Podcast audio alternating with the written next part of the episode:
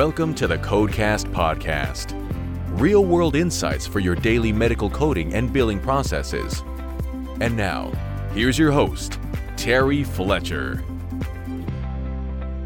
Hello, everyone, and welcome to the Codecast Podcast today. My name is Terry Fletcher. So, hope everyone is ready for Christmas. We are counting down the days.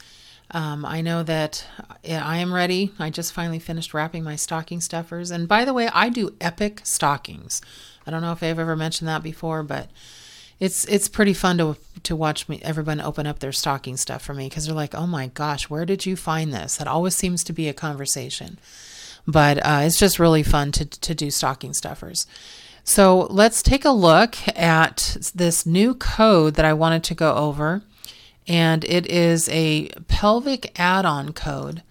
For those of you that haven't had a chance to really look at it, it is a 2024 new add on. It says pelvic exam and list in addition for primary procedure. And it's code 9949, I'm sorry, 99459.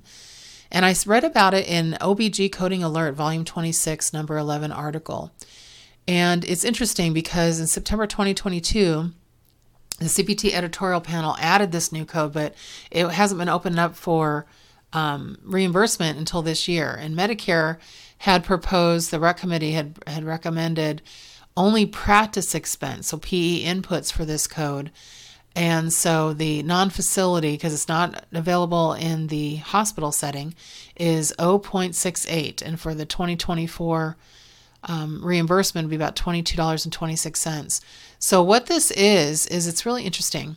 It is a, well, first, the specialty societies noted that reimbursement for the work um, is captured in an E&M visit when the patient is seen for a gynecological appointment.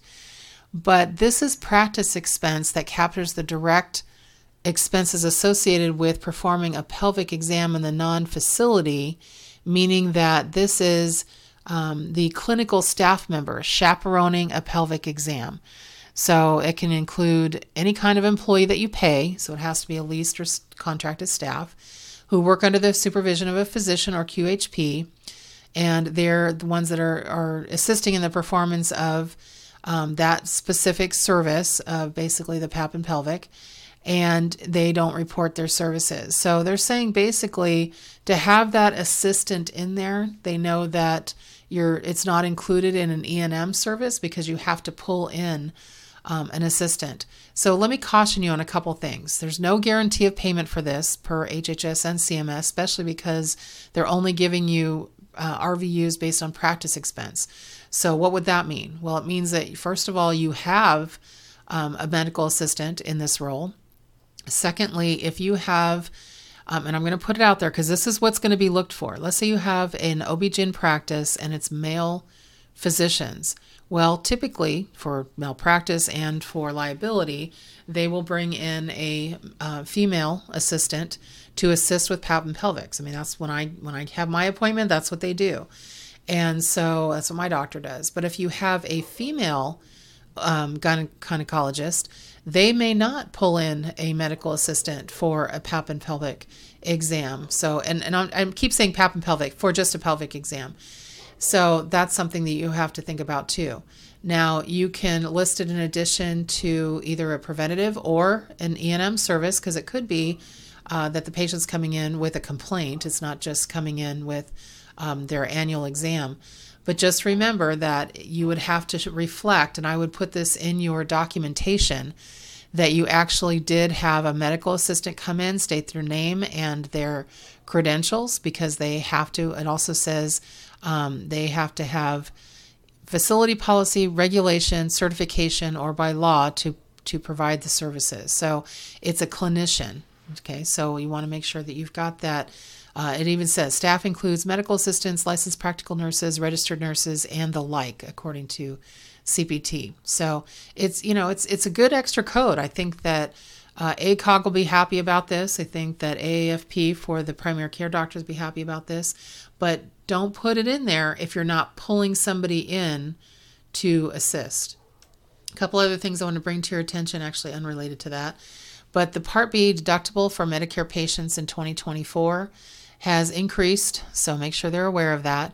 It's increased $14, so now it's 240 from what it is currently of 226. Okay, so um, there is a, an increase in the Medicare Part B deductible.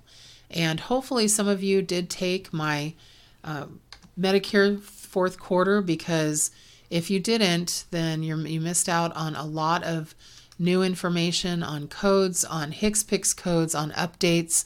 And the next one isn't until March for first quarter. So I do have it on demand at terryfletcher.net. So feel free to order it there if you need that information. Also, I'm getting a flood of emails about getting on my schedule for um, an audit. So feel free to email me. We'll let you know if we can get on your schedule, or you can get on our schedule um, for either E&M or for uh, procedural audits. We'll let you know if that's our specialty, and make sure if it isn't that we can refer you to somebody um, that would be appropriate for that. But because there's a lot of low hanging fruit out there, especially level fives, uh, you know, there's some updates with uh, the the times. If you are timing your codes to for them to be leveled, on the E&M side that you need to be aware of that is going to impact your practices. So it's just important that you are, um, you know, policing this, whether you're doing it internally or externally, but you just don't want to let it go because it can definitely be be a problem. Now I know this week I was going to do my um, top 10 and I am going to save that for um, the probably the new year for my top 10 coding questions. So I wanted to make it short and sweet, and hopefully, um, this is helpful uh, for the 26th. So I hope everyone had a good Christmas. I just realized when I'm recording this for, for next week, and hopefully, um, next they're looking forward to 2024. I know I am, but this is just a, a quick hit on that. And then most of you that are out there, please pray for my Steelers. We're seven and seven, lost another one, have another game this weekend, and for my sanity, I need them to win a game or two. So uh, send me good thoughts. But again, hope everyone had a great Christmas and Happy New Year, and we'll talk to you in 2024. Make it a great day and a great rest of your week, and thank you for listening to the Codecast podcast. For more information on medical coding, billing, auditing, and compliance, including how to hire Terry, follow Terry on Twitter at TerryCoder1 or visit her website at www.terryfletcher.net. Podcast producer Joe Kuzma. Music producer Dassassin Music.